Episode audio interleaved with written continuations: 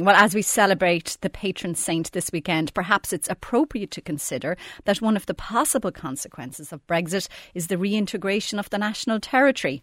Between that and the Scottish National Party leader Nicola Sturgeon's proposal for a second referendum on Scottish independence, it becomes increasingly apparent that the fallout of Brexit extends far beyond simple membership of the European Union.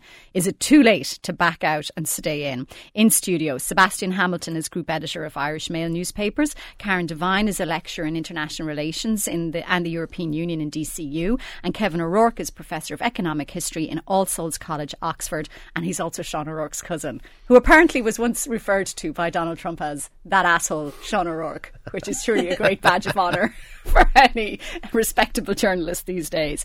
And on the line is former Taoiseach John Bruton too. First, here's Taoiseach Enda Kenny talking to Bloomberg in New York yesterday. There are 10,000 issues to be considered here. What Britain wants at the end of the day is as close a relationship to the European Union as is possible. We support that because of all the countries to be affected by a hard Brexit, economic indicators would point out that Ireland and Northern Ireland would be most adversely affected. So we need to protect our peace process, our trading issues, our common travel area, um, and our, uh, our membership of the European Union where we will stay. Um, John Bruton, that's the Taoiseach there saying there are 10,000 issues to be considered here. One of them, which I've noticed, is how his language has shifted in recent months from no hard border to seamless border and to United Ireland, actually said in Brussels a couple of weeks ago. And I recalled you once saying that a United Ireland might come about via deeper integration within the EU. Is it possible that it will be Brexit which will deliver a nation once again? I don't think so. We are a nation anyway. Um, we don't need to become one. But the reality is, I think that uh, Brexit will deepen the division in the island. Uh, it is significant that although there was a majority in Northern Ireland in favour of remaining in the Union, uh, in, in, the European Union, a majority among Unionists the South Trade Unionists voted to leave uh, the European Union. So this is an issue that has divided uh, the community in Northern Ireland. And my view is that the only hope we have of having a, a united Ireland, if it is ever to come, and it can come peacefully, would be when both Unionists and Nationalists in Northern Ireland agree that that is the best way forward for both of them. A United Ireland that was imposed by a slight majority on an unwilling minority would be the source of deep division and possibly even of violence, uh, which we uh, in the Republic would be among the sufferers. Now, as the practicalities start to be considered, though, you know, the prospect of a hard border seems you know, so slim, like the sheer impracticality of imposing it. But how would a seamless border work if this is going to be the border between the United Kingdom and the European Union? Well, I think it's uh, principally the British that have been using the term seamless border and no return to the borders of the past. And as far as I can see, this is just rhetoric uh, because they have not put forward any proposals as to how one could comply with the requirements that exist for trade between an EU country and a non EU country without some form of border. Um, for example, it's not just tariffs that have to be collected. Uh, we would have to collect the European tariff, but also the UK would have to collect whatever tariffs uh, they retain. But also, more importantly and more expensively, the origin of goods would have to be verified. The so-called rule of origin uh, requirements would have to be fulfilled. And this requires an immense amount of paperwork. Anybody exporting goods into the European Union from a, a third country like the UK would have to verify that those goods only come from the UK or if they contain materials from a third country, that it's no more than 40% of the value of the goods. And that has to be certified in a document.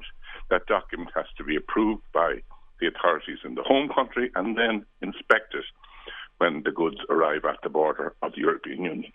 The cost of this has been estimated as up to 15% of the ultimate price that might be paid by a consumer of those goods, which of course will create huge competitiveness dislocations, as well as enormous administrative costs, queues, and lines at the border.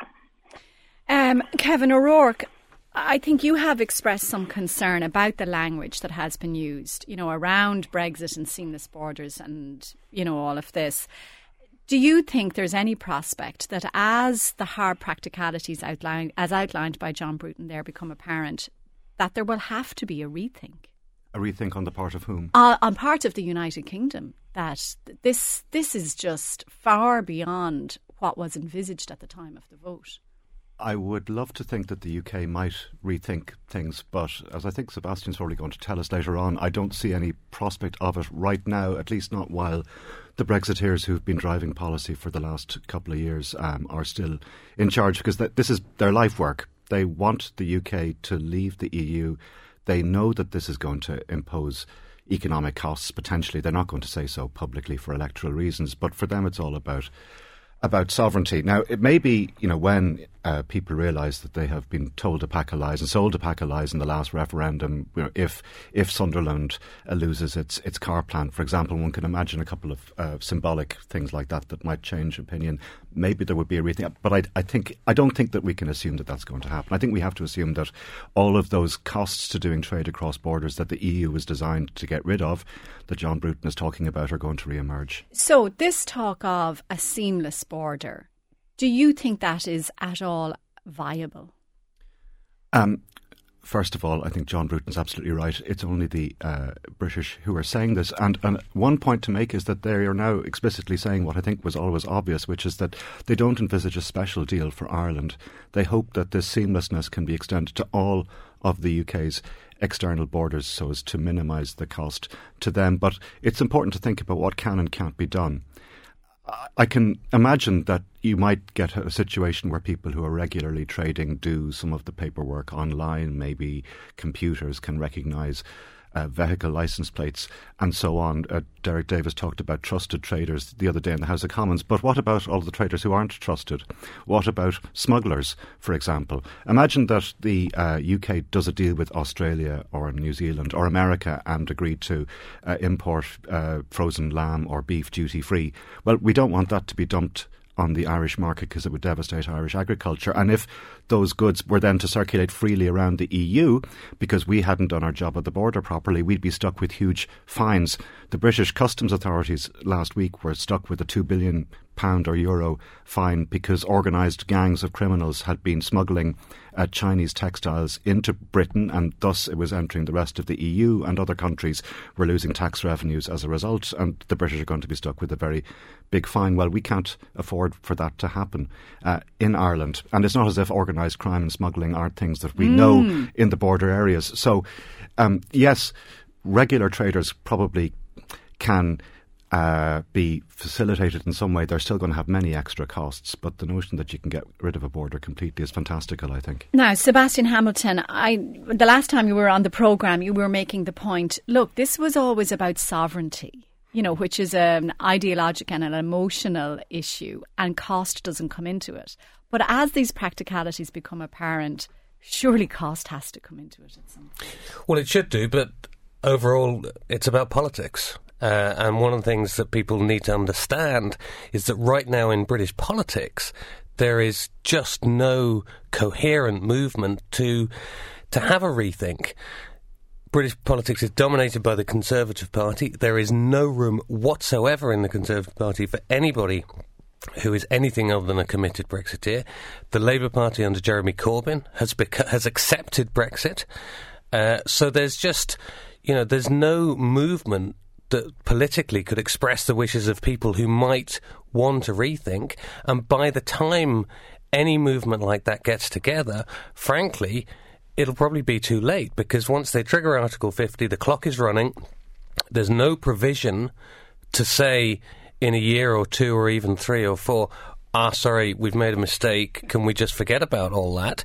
You know, they'd have to uh, if you look at the treaties, the, the, the, consensus seems to be they'd have to go out and then come back on their hands and knees, crawling, begging to be readmitted. The political realities of that, I think, are uh, make it incredibly unlikely. There is still a way that could be done, but right now, for for all that everybody else is saying, wouldn't it be great if once the realities become apparent, they had a rethink? The actual reality of, of, of, of that being put into place is non existent. And this is one of the big problems we've had ever since the Brexit vote is that we seem to be living in the politics of wishful thinking on everybody's part. The, the, the, British, but also, I have to say, for a long period, the Irish government talking about how, you know, because it, the seamless borders is a phrase that's been used here as well. And you know, the message that's been communicated a lot initially by the Irish government to the Irish people was, "Oh, we'll be able to we'll be able to fix this with the Brit," and now the realities are starting to become apparent that it's not going to be that easy. And in particular, there's no there's no great sense amongst the the rest of the EU. Yes, we will do a special deal for Ireland. You hear them say we recognise the importance of the peace process and the Good Friday Agreement. But when it comes down to the hard fact of will you allow Ireland to have a special deal, effectively a bilateral deal with Britain, Absolutely not. On that point about the Conservative Party, Nick Cohen was writing in The Spectator and he referred to a cult of Brexit. And he said, in cults, he quoted Steven Pinker, fantastical beliefs are flaunted as proof of one's piety. And today you have to show that you believe the fantastically optimistic beliefs about Brexit to prove your devotion to the Church of the latter day Tories. How did this happen? Well, I mean, uh, I, I, think that's, that, that, that, that, that's one analysis you have to remember that for a lot of for a lot of English people in particular, it's not a cult; it's an article of faith, and there is a there is a difference. If you said to somebody from Sinn Féin, "Oh, we've got some evidence here that, a united Ireland would be economically damaging," uh, which the ESRI, for example, was suggesting earlier in the week, they're not going to turn around and say, "Oh, well, in that case, we'll drop our belief in a united Ireland." This is f- f- for these conservatives independence, as it were, the sovereignty of Britain, is as important to them as a united Ireland would be to a Sinn Féin politician. It's as intrinsic to their political DNA. It's what they believe in. And we need to understand that if we're going to address the challenges that we have.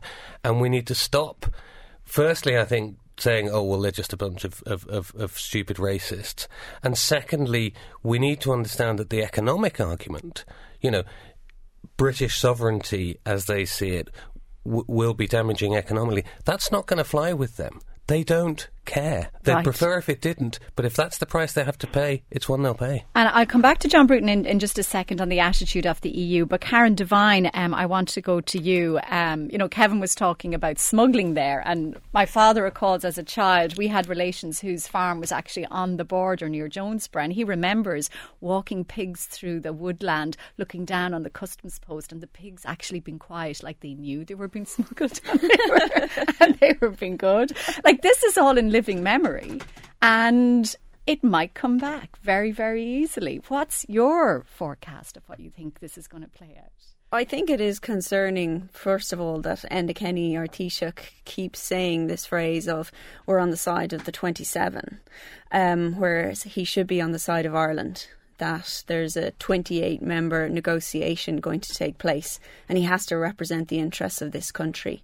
And he needs to get out of this um, European identity that he's holding fast to because I don't see it as a binary of the UK against the rest.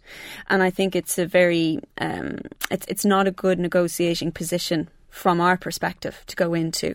I think also we forget that Ireland is an island and that we have checks for goods and people coming in and out of the island, whether it's the six counties or the 26 counties. So, from my perspective, I see no reason why the EU cannot grant special status to the island of Ireland in that respect, so that there doesn't need to be a hard border. All we need to do is to make sure that in terms of the 26 counties that we are adhering to the rules that we need to as an EU member and that and from the point of view of the UK and we don't know at this stage and this is really important you know these negotiations haven't even started. They're going to take 2 years. There is an option for the European Council by the way to take a vote to allow those negotiations to be prolonged after the 2 years. Now I know people are saying that at 2 years that basically it's game over and the UK's out and that's what happens but in reality that's I don't believe that's what is going to happen. Now, there are some complicating wrinkles that I actually want to raise on the programme about that, Good. and it's really about the relationship between the European Commission, headed by Jean Claude Juncker, and the UK government and the problems therein. But I think we have to kind of dial down the, a lot of the drama around it. I think that there is a possibility, and, and, and actually, a member of the public um, sent me um, travel identity cards. These are amazing. The 1940s. And there is a possibility again of saying at the table, now it'll be the 27 sort of negotiating against, as such, the UK. But there is a possibility for the Taoiseach, whoever that may be at the time, saying to the other 26, look, you know, we've always had a common travel area. We need to preserve this and we need to hammer out a deal for that. And I cannot see why the other 26 would be so um, obstreperous and, and negative towards something like that. They have to respect what political systems and what cultural systems and what human systems of communication and, and, and labour, etc., were there before both yeah, of us so became members John of Bruton, the EU. Uh, John Bruton, isn't that the essential tension here? That there's a feeling that the European Union cannot be kind to the United Kingdom because that might encourage others to leave. And well, yet, if they're going to be emotional about it, then everybody's just going to be worse off. Well, it's a very practical matter. It's not an emotional matter. If you create a precedent whereby a country gets a better deal from the European Union by leaving it than by staying, then everybody would want to leave it. I don't think, from a practical point of view, if we want, if we believe in the European Union, that we could support that approach. Now, to come to Karen's points, first of all, she's talking about the common travel area, whereas I'm talking about goods exports. I think there won't be a great difficulty in maintaining the common travel area because immigration policy will be a matter for the British themselves, and immigration policy vis a vis Britain will be a matter for us. So I don't see how we would have any difficulty with the European Union in preserving the common travel area. The difficulty is with goods exports, and in particular with agriculture, where the IFA have uh, estimated up to 30%, 37% income loss for some categories of farmers in Ireland as a result of Brexit because the, of the complete disruption of our trade with Britain if Britain, outside the European Union, decides it's going to adopt a cheap food policy. Now, as far as um, the extension of the negotiation from the two year period is concerned, Karen is correct. That can be done, but it has to be by unanimous agreement. Ah. And you could easily see that one country that was unsatisfied with some matter could be Poland or it could be an even smaller country would hold up the extension because it wasn't getting what it wanted. So I think we will have to do everything we can to finalise as much as possible, if not all, of the deal within the two years. Are there countries within the Union who are more hardline and a bit more bitter? You know, if you had to single out particular countries that might be le- less amenable to going easy, wh- which would they be? Well, I think France is particularly resentful of the fact that European Union countries have made repeated concessions to keep the Britain, Britain in the European mm. Union.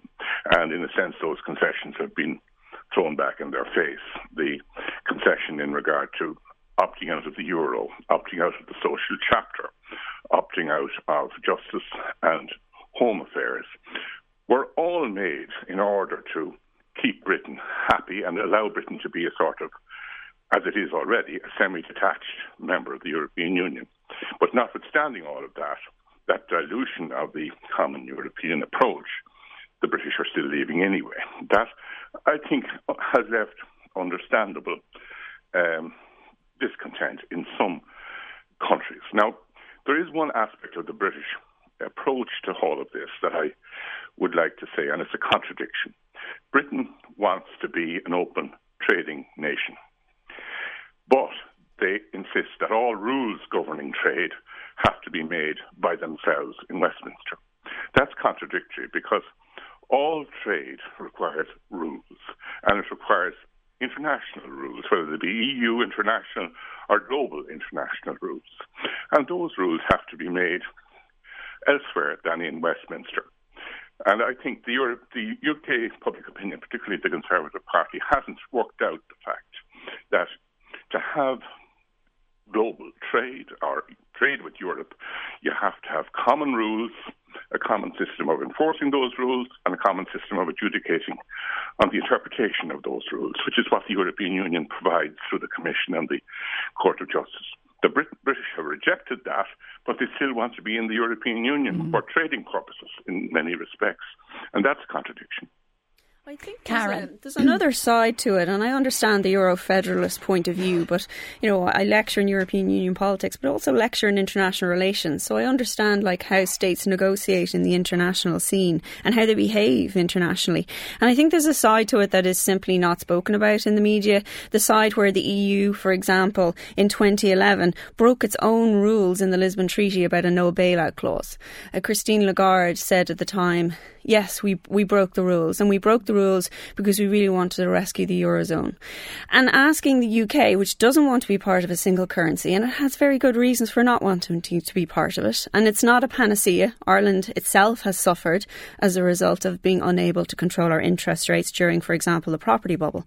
But when you look at the fact that the EU has broken its own rules, the no bailout clause, that it went ahead with a fiscal compact that David Cameron vetoed in 2011, what did the EU do? Well, to hell with you you you know, this notion of uh, having a veto is now set to one side, and we're going to go ahead anyway, and we're going to go ahead outside the EU legal framework. And not only that, we're going to put in a clause which is very arrogant from my point of view, very arrogant to say, well, in five years' time, hopefully this treaty will be reintegrated back into the EU legal system, i.e., we're going to assume the UK is going to buckle under the pressure and going to give up their veto on it and just row along with what we want to do. Secondly, when you look in 2014, normally it's the European Council, which is the heads of government, like David Cameron at the time in the UK, Enda Kenny, etc., for Ireland, get to nominate who the head of the European Commission is. And the head of the European Commission is a key role, particularly now in Brexit. And what happened was, and it's called the Spitzenkandidat, it's, it's a German name. Basically, they decided that the results of the European elections in 2014 were going to be used to essentially elect the person, Jean Claude Juncker, to that position.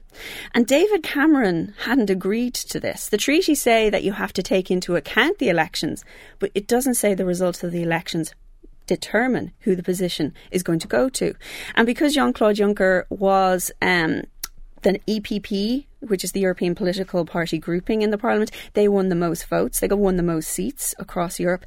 So he was their nomination.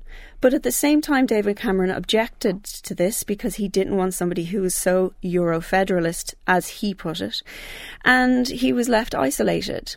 So this is not necessarily a, a breaking of the rules of the treaties, but it is a reinterpretation, excuse me, of the treaties that was not in Cameron's favour, that was so pro European mm. and, and federalist, and that there has to be some kind of balance to the discussion as to why the UK is leaving. And then I won't go into the detail here, but the third point is, and I personally don't agree with this position because I'm an ordinary person who's also suffered as a result of the imposition of austerity, but the protection of the interests of, of financial firms in the City of London and then by analogy in Wall Street has also been a huge part of why the UK wants to leave. John, do you want to come back in on that and then I'll let yes, you go? I, do. I, I think the European Union was right uh, to um, depart from the bail-in clause, the no bail-in clause. I think that clause was impractical from the beginning when you had the sort, and it was put there before the economic crisis. And we would have had mayhem in the financial markets if we hadn't had the, op- op- the yeah. But John, is the, the point? No, but if we it, hadn't had the possibility of German taxpayers bailing out Greek taxpayers, which is what happened. So I think the bail-in uh, removal of the no-in was reasonable. As far as um, David Cameron and and the the fiscal compact is concerned, the fiscal compact wasn't going to apply to the UK, but he still decided he wanted to veto it for an entirely separate purpose.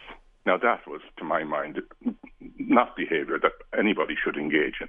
It was disloyal to the European Union, and rightly, the European Union found another way of implementing what was the will of the overwhelming majority, affecting only countries in the euro, which did not affect Britain.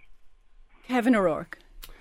I, I, you've been reading me for almost 10 years now on the Irish Economy blog, yes, Sarah. I so have. I think you know that I'm not a starry eyed Euro optimist on every dimension. I've often criticised the single currency and I've often criticised the crisis response. Uh, to of the eurozone to what happened after 2008. But none of this is relevant to the Brexit decision because they're not a part of the single currency, and you can't blame Europe for Mr. Osborne's austerity policies. He's a very ideologically driven right wing Tory who genuinely wanted to shrink the state to make a sort of a, an offshore Hong Kong of the of the UK.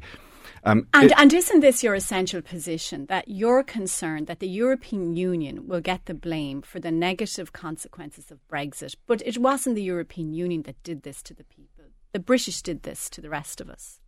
There's been some very interesting voting studies done uh, looking at why various constituencies voted for or against Brexit. What they find is that um, there's a slight correlation between uh, the extent to which you voted out and the increase in the number of immigrants from, from Eastern Europe, but the size of that correlation was very weak, and actually you could have completely uh, blocked off all Polish immigration, for example, from 2000, and you would just have reduced the margin of victory. You wouldn't have overturned the result. Uh, on, in contrast, there's a very strong correlation between various measures of austerity, uh, housing waiting lists, NHS waiting lists, and so on. And that, that that's Tory domestic policy that's that's to blame, um, and uh, yeah, Europe did end up uh, being being blamed for that. Sebastian Hamilton. Yeah, I just think uh, uh as as interesting and informative as, as the points that that, that that John was making were we're still obsessing about effectively why did this happen? Why did they do this? Why did the Brits do this to us? Instead of thinking, okay, it has happened. We need to accept it. We, you know, we're still in denial. We're still in the anger stage of grieving. We haven't just accepted they are going. It's happening. Miracles might happen, but realistically, it's not turning around. So we need to focus on, and all our energy needs to be focused on, how does Ireland get the best possible deal out of this? And in particular, again, we're very focused on what what what the Brits are saying about the relationship and what they're saying they want it to be. They don't get to decide. The people that get to ultimately decide this are the heads of government of the other 26 EU countries, and all of our effort, I think, has got to be focused on getting them on side and on building the alliances that will allow us to strike the deals that Ireland needs. Because at the end of the day you can talk all you like, and Karen, Karen kind of illuminated this point. You can talk all you like about what's in the treaties and what's it. It always comes down to political will. And if the political will is there amongst the other EU leaders to do something for Ireland, then it will be done. In the same way that they were able to do something for Greece, even though that wasn't within the, the, the rules by mm. changing the, the, the bail in clause. So, you know, we're so busy trying to understand why have the Brits done this terrible thing, and you know, talking to them about what we should do. And it's got to be focused on persuading Europe, and in particular, building alliances with, and I would say very importantly, the Eastern European countries, where we have a tremendous connection. We have a lot of their citizens here, a lot of their citizens in Britain we have very similar outlooks in terms of, of kind of politics and economics, more so than with, say, the Scandi countries. And we just need to be making sure that when it comes to the negotiating table, those guys are our friends, they understand our problems. We will do stuff for them as long as they do stuff. now, I'm going us. to be a bit mischievous now. Given that point, would it be better if Enda Kenny stayed on for another while, given his excellent relationships with other European leaders as one of the longest serving PMs in Europe? I, I, I, well, I mean, because he, he, was saying yesterday he's going to stay on until there's some clarity on the negotiating position. That presumably means 2039. I mean, the man will be 100 by the time we have clarity on, on Brexit. Long um, live King Enda. I, I'm not sure I buy the notion that Enda's personal relationships with these people are that important or or are that deep. You know, and when when he was in Berlin last year, and we, you know, the Irish Daily Mail went over there and asked Angela Merkel, "Are you going to give Ireland special consideration?" And she said no. She said they're just one of the 27. So I don't think that actually has any great impact. Kevin. I agree with Sebastian that we have to start um, talking more about what we're going to do now. Uh, I'm less convinced that um, we can be shielded from this by some sort of a special deal. Um, the British seem to be saying that all sorts of things that would make our lives easier are off the table. So they're ruling out being members of the single market. they're ruling out being members of the customs union. Um, they, they, they, they, they want things that are illegal. So, for example, they want to try to have the car industry inside the customs union, for example, because they like having you know cars made in Britain, but that's illegal not under European law but under world trade law. Um, so I think that we have to prepare for the worst case scenario, which is that there there won't be a special trade deal. Certainly not within two years. There there can't be a t- trade deal within two years. And then the issue is what happens to our farmers, what happens to our small businesses who are reliant on the British market. We we need to start thinking about what the government can do to make their lives easier, what the what the Europeans can do to make their lives easier. And I see sort of three problems. I mean, the first is that uh, a lot of these small companies are are, are exporting very heavily towards the British market. The smaller the company, the more likely it is that you're exporting uh, to Britain. The smaller you are, the more heavily these new uh, uh, border costs are going to impinge on you. The paperwork and so on is going to uh, be much more serious for you. Secondly, the upside for us that people have been talking about is large in terms of banking jobs, but the banking jobs aren't going to help the people down the country. They're going to be high paying jobs in Dublin, which is already overcrowded, and they're probably going to be largely staffed by, by foreigners. So we need to think about jobs for ordinary people down the country. And the third problem is that a lot of the mom and pop people are, insofar as they're exporting, they're exporting either to Britain or through the British land bridge to the European continent. And there's going to be tremendous red tape costs associated with uh, driving in and out of Holyhead and Calais potentially. So we need to be thinking about infrastructure. We need to be thinking about boosting port facilities in, in Rosslare or Waterford. We need to be thinking about motorway facilities that can make it easier to get the goods down there. We need to think about state aid uh, potentially. Uh, are there ways to smooth the transition for these uh, firms? We need to be massively boosting our investment in overseas trade missions throughout the EU. This really is actually a national emergency, but it's an economic emergency, and we all need to come together now, not fight about winner. You know, yeah. I'm all right, Jack, and to hell with you. We need to all come together on Sebastian. this. I mean, this is why this is that Kevin's absolutely right, and this is why, for example, we've been arguing, you know, and, and I've been arguing personally, we need a Brexit minister, we need a Brexit department, we need people whose entire working lives are focused solely on fixing those problems on behalf of the Irish people. And you know, everything he said about investment in infrastructure is, is what we should be doing. And one of the problems is that you ask the question, whose department does that come under? You know, because suddenly, you know, well, that actually, that's probably is that in the, is that marine? Is that transport? Is that yeah. You know, you've got all these different departments, all not really sure whether it's them, not really having the resources or the budgets to address that. And the other the other thing is, back to Europe, absolutely, we we we may not get the special deal. But I mean, again, Europe has been prepared to financially assist stricken member states for a variety of different reasons over the last few years. So if Ireland is particularly stricken by this event, then why isn't Europe going to be prepared to find to offer special financial assistance to Ireland? And we should be demanding that as well. And I will definitely come back to that. But Karen, I want to ask you: when this first started, I thought, look, Ireland and Britain have all these peace process institutions. You know, there's UK Irish parliamentary groups and all of this. We are in a fantastic position to act as a go between between the, the 26 and the UK. And actually, we could leverage this to our advantage, yes. you know, in some ways. But that was quite put down by Enda Kenny up until his speech yesterday, saying no. Mm-hmm. We we are with the 27. Yeah.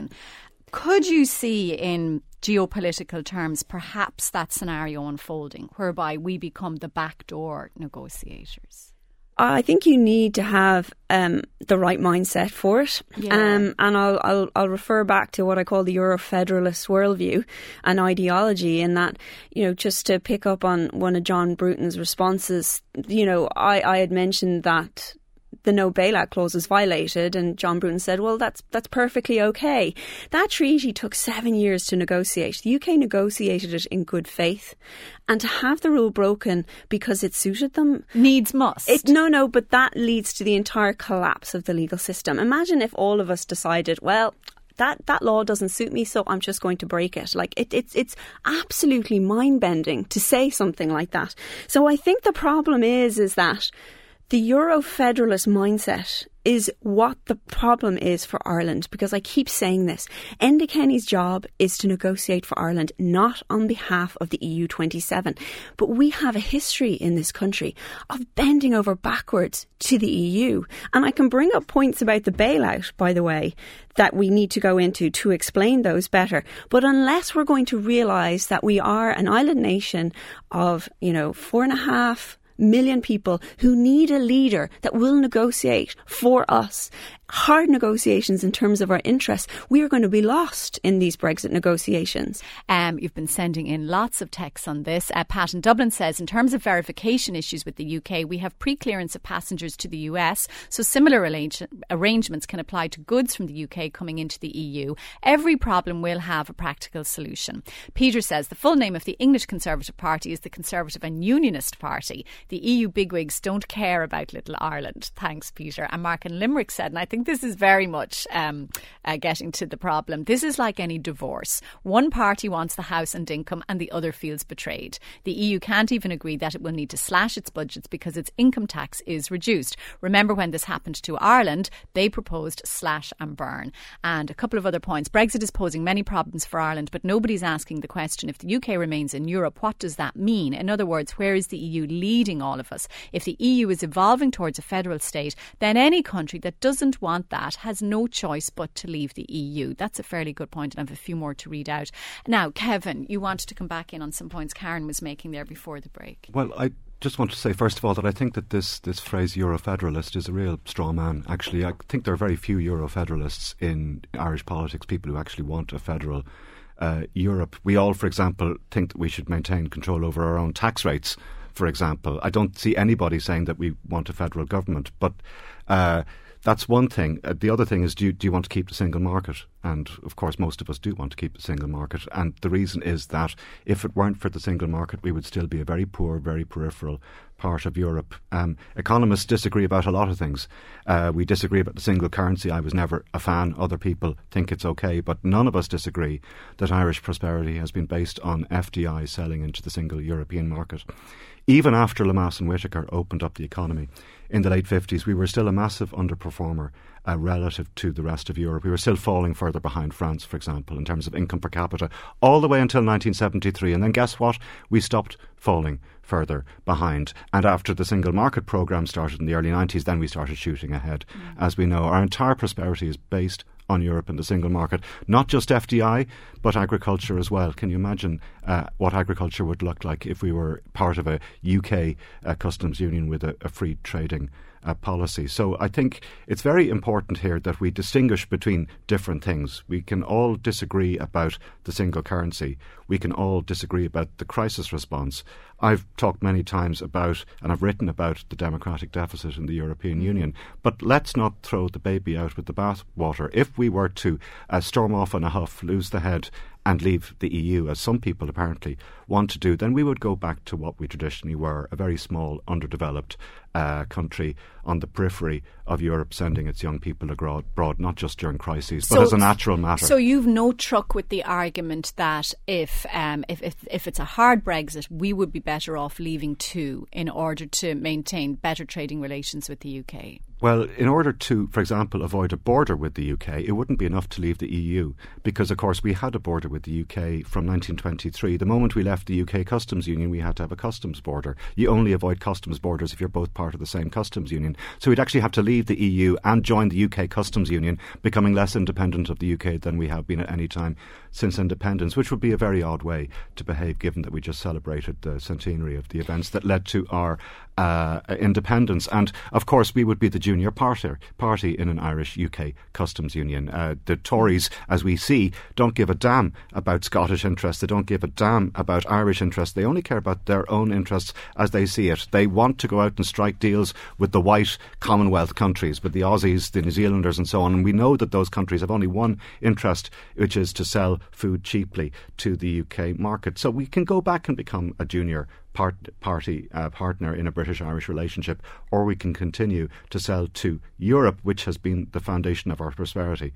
Um, Sebastian Hamilton, I had quoted Nick Cohen earlier, and also writing on that issue of the cult of Brexit, he said um, the only force in Westminster politics is a resurgent nationalist right that is breathtaking in its recklessness. If taking Britain out of the European Union means driving Scotland from the British Union, then the right harumps believe that they could live with it and indeed welcome it. Who wants those grasping jocks? A. Um, what's your prediction on where Scotland is will lie in all of this. Nicola Sturgeon was talking about a second referendum. Was she you know shooting off, or do you think it's it's a prospect? No, I mean it's you know I I've known Nicola since since she was first running uh, for the the Holyrood Parliament in '99. Uh, so she's always been an incredibly astute, smart politician, a classy performer, and you know, and, and, and actually even even during the, the, the, last UK general election was the most popular politician in England, even though she wasn't standing there. Right. So she's very sharp. Um, she recognises that this is a moment where the people of Scotland who voted to stay in are at odds with the people of England, um, and it would only be natural for any nationalist party in any country to see a tension of that kind and a difference of opinion and say, well, this proves why we need to go our own separate way. So, you know, I think I think there probably will be a Scottish referendum. I think it'd be very difficult uh, for Westminster not to grant one at all at any point. It's very hard to say which way that goes. I think the reaction amongst the English, if it went that way, would would absolutely be well in that case get lost. The, the big problem is what what what what the Scottish economy would be able to do with oil prices where they are. The notion of an independent Scotland was always based primarily on high oil prices, and now you don't have that. But you know, this is this is the point that that, that Brexit is. Um, uh, I was talking to Oliver Callan the other day about a way I could express this. We came up with the word cluster hames oh, as, a, yes. a, as, a, polite way of saying what this is and, and, and, and, and the consequences potentially of Brexit. And the reality is, it could go in so many different directions. There's so many things that could happen that, that, that, that could change it that it's it, you know, it's it's it's beyond the scale of Donald Rumsfeld's unknown unknowns. Again, I think what we have to do is say, look, we can't control that, we can't change that. What we can do, and what the Irish government can do, is focus relentlessly on the welfare of the people of Ireland under these various different possibilities. And once again, you know, I do think that requires a level of focus and dedication and putting the Irish people first that we're not really seeing from the government at this stage. So I, I mean, Karen, to, can I just come yeah. back on a couple of things that yeah. were said because I, I do I am always concerned, and I teach the EU. I'm always concerned about this overwhelming sort of Europhile view and the fact that if it weren't for the European Union, Ireland would be a basket case. We have to remember a few facts. Firstly, a third of our trade is with eurozone states, so we do trade with the EU, but we also trade with other states outside the EU, like the US, quite significantly. Secondly, the market access is important, but it's also reciprocal because all the other member states have access to our markets. So it's it's a win-win for everyone in that respect. Thirdly, there well, are that's the point of trade deals. That yeah. it is. Can I just say also, okay. I would, I'd uh, like to continue to to make okay. a point because yeah. you know I've had yeah. two short contributions. Okay. So, right. in terms of Norway and in terms of Iceland, I mean they use the single market, but they are outside the EU, and the reason why they're outside the EU, one of the reasons between the common between the two countries is our fish is their fisheries. So the fact that the, you know the notion that the EU is a panacea for Ireland is actually a huge myth because our fisheries are, have been worth over 200 billion euro to date to the EU, of which we only receive a fraction. So, you know, we're talking about perhaps getting um, some kind of a concessionary yeah, fund. but Karen, more Why trade, not have more, our fisheries yeah. back to offset the problems in agriculture? But more trade benefits everybody. Can know. I just? But can okay. I just make my points about right. this whole thing about the Europe Europe saving Ireland? Um, I think that also if you look at the behaviour of the EU towards Ireland in terms of the bailout, Jean Claude Trichet, the head of the ECB, went along with Timothy Geithner, then US Treasury Secretary, in failing to burn bailed, ba- uh, bondholders, in, in imposing a bailout that well beyond our ability to pay for completely unfair debt, and we can't forget about that. And finally, I think it's a bit naive to ignore the Eurofederalism that is charging ahead at the EU level, and this is what I study. Jean Claude Juncker has repeatedly called for a common European army. They're setting up a huge infrastructure in terms of defence policy.